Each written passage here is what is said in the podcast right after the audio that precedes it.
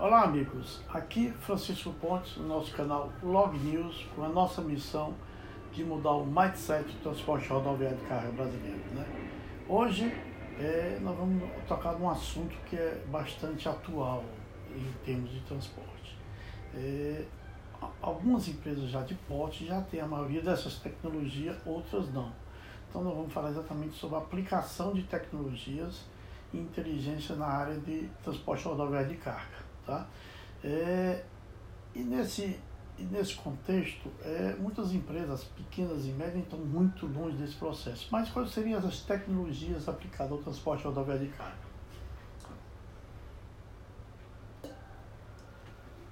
É, esteiras de separação de carga, o software, né? ou seja, poucas empresas têm, né? embora o modelo aplicado do software hoje já é um modelo vencido no Brasil, algumas empresas fizeram uma, uma uma operação completa com sorte, em vez de fazer um modelo misto, né, que é o que é mais aplicado hoje no mundo, porque você não tem um padrão de carga, a não ser que você delimite o teu mercado e trabalhe dessa forma.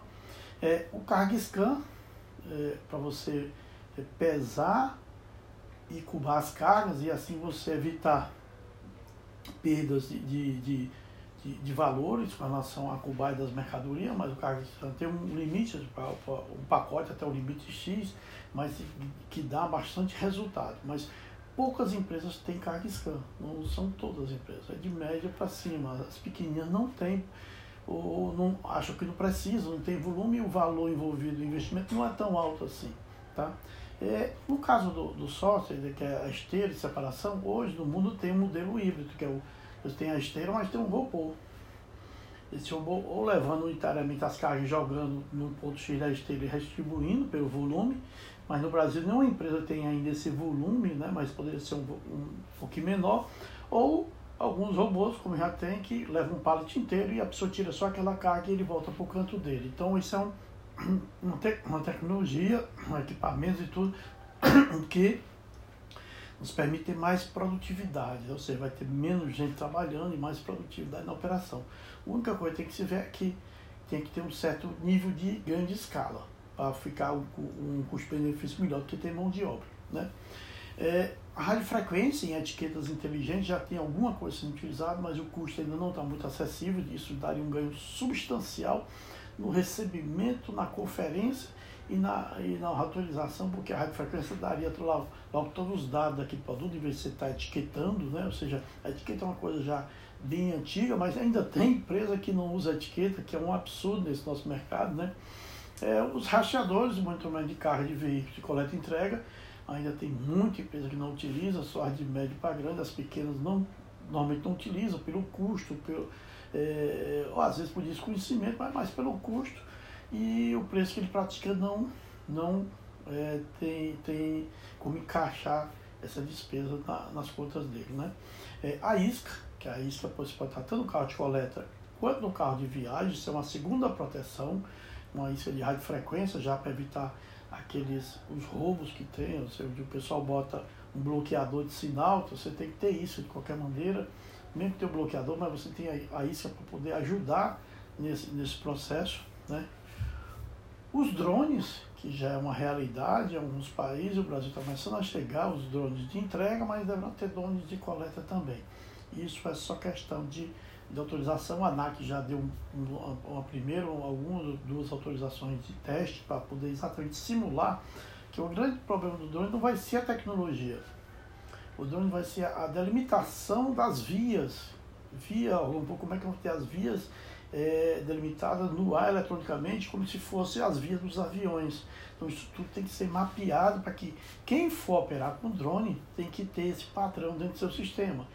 E não é toda empresa que conseguir isso. Então você vai ter que, é, de alguma maneira, essas vias vai ser um mercado para alguém. Quem é que vai é, ter o controle dessas vias? É o governo? Alguém vai acessar? Ou seja, é só voar? Vai ter alguma coisa ainda para ser definida regulamentariamente para evitar acidente de choque de drone, já que o drone não tem a mesma coisa do avião, que, é o, que eu acho que é o transponder, que evitaria um bater no outro, mas o geoprocessamento pela altura, isso tudo envolve é, tecnologia embarcada em tecnologia de sistema e tudo isso é, é muito caro e tem que ser bem definido para evitar acidentes.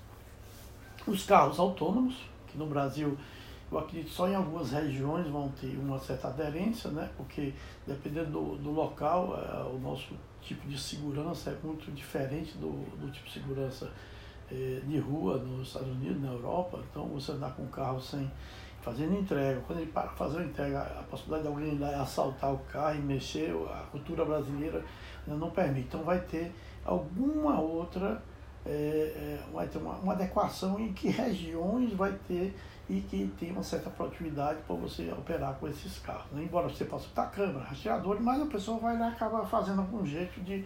Então a cultura brasileira precisa, precisa levar em conta a cultura brasileira. É, outro ponto é os aplicativos de coleta e entrega, que já não é mais uma tecnologia antiga, até todo mundo tem que usar, mas as pequenas não utilizam, só as médias para grandes.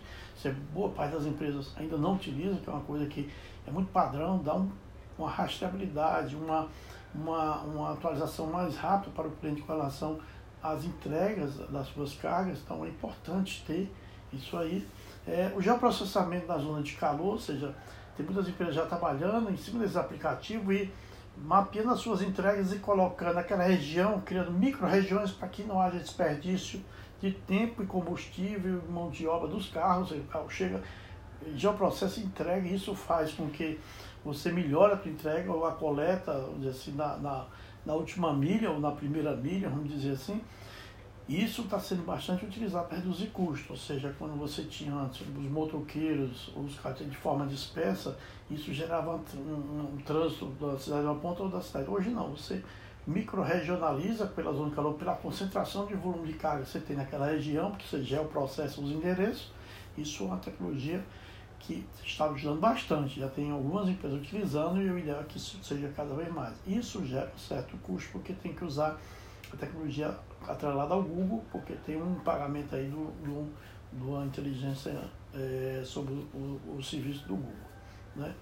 É, a inteligência da emissão de conhecimento, já tem algumas empresas que ao capturar a nota via sistema, não tem um operador, o sistema já pega a nota e já emite um padrão de tabela que já está no sistema, ou seja, desde que não haja é, erro de digitação da tabela, está bem aprovada dentro do processo de qualidade adequado, não tem motivo para que o, o, a nota e o conhecimento não seja emitido eletronicamente. Você bota um robôzinho ali, esse robôzinho vai buscar as notas dos arquivos, recebe as notas dos arquivos, joga dentro do sistema e ele vai fazer a emissão. Né? O que ele vai checar se foi cubado ou não a carga, aí vai ter todo um sistema de, de verificação. Mas não, o, o digitador em si já não há necessidade. Daí ele faz essa emissão, imprime ou, e antes manda lá para a Cefaz, faz checar e devolve. Então, isso pode ser tudo feito é, via é, sistema, então inteligência embarcada. Então não há é, uma necessidade de, de que o digitador esteja ali. Vai ter alguém, vai ter uma bateria de digitador para ter um, dois e resolve milhares e milhares de conhecimentos. Né? E no caso dos BI, né, que é exatamente os, os números de respeito à gestão das empresas. Tá? É, no caso do BI, que hoje é um, você dá um clique e ele monta tudo aquilo ali, e já temos a possibilidade de fazer, botar inteligência no BI e ele já interagir no sistema. Quando você colocar uma, se você tiver os parâmetros bem definidos, que é o grande desafio, que eu acho que já já eu devo estar concluindo o nosso, é de você colocar os parâmetros na tabela do, do cliente dentro do perfil do tipo de carga, confecção, autopeça, por setor, o próprio sistema já te faz uma crítica da possibilidade de resultado daquela carga em função, oi Rubens, tudo bem? Em função, ou seja, você botou a tabela, ele vai verificar dentro do padrão que você já tem de comportamento do sistema e verificar se aquele cliente com aquela tabela ele tem que margem de custo, boa tarde, que margem de custo ele tem é, previsto para aquele cliente.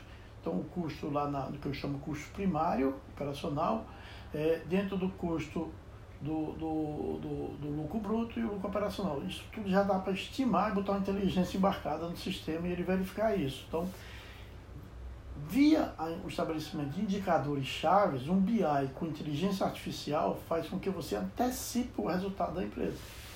A única variável que vai ficar pendente é se você vai chegar faturamento daquele mês no ponto de equilíbrio da empresa, mas do ponto de vista de operação, é perfeitamente possível você já ter parâmetros que permita você analisar previamente os clientes que estão dentro da tua carteira, dia a dia, o movimento e se ele está gerando lucro. É, o que vamos ver se, se o que ele está gerando de é, agregação de, de, de margem, de contribuição para o teu custo administrativo, o teu custo comercial, todo o teu custo de staff. Mas a, a operação em si, se você tem um, um, um, uma inteligência bem mapeada em relação a, a, a, dados de custo do cliente dentro da tua operação, você tem toda a condição de ter um resultado antecipado de uma tabela inserida no sistema. E eu que não ainda nenhum sistema dessa forma, mas é uma coisa perfeita, plausível de ser feito, ou via BI ou via o próprio sistema. O ideal é vir um BI que te dá essa dinâmica. Então, essas tecnologias todas é, nos dá o, a grandeza que é ser hoje um, um, um transportador rodoviário de carga.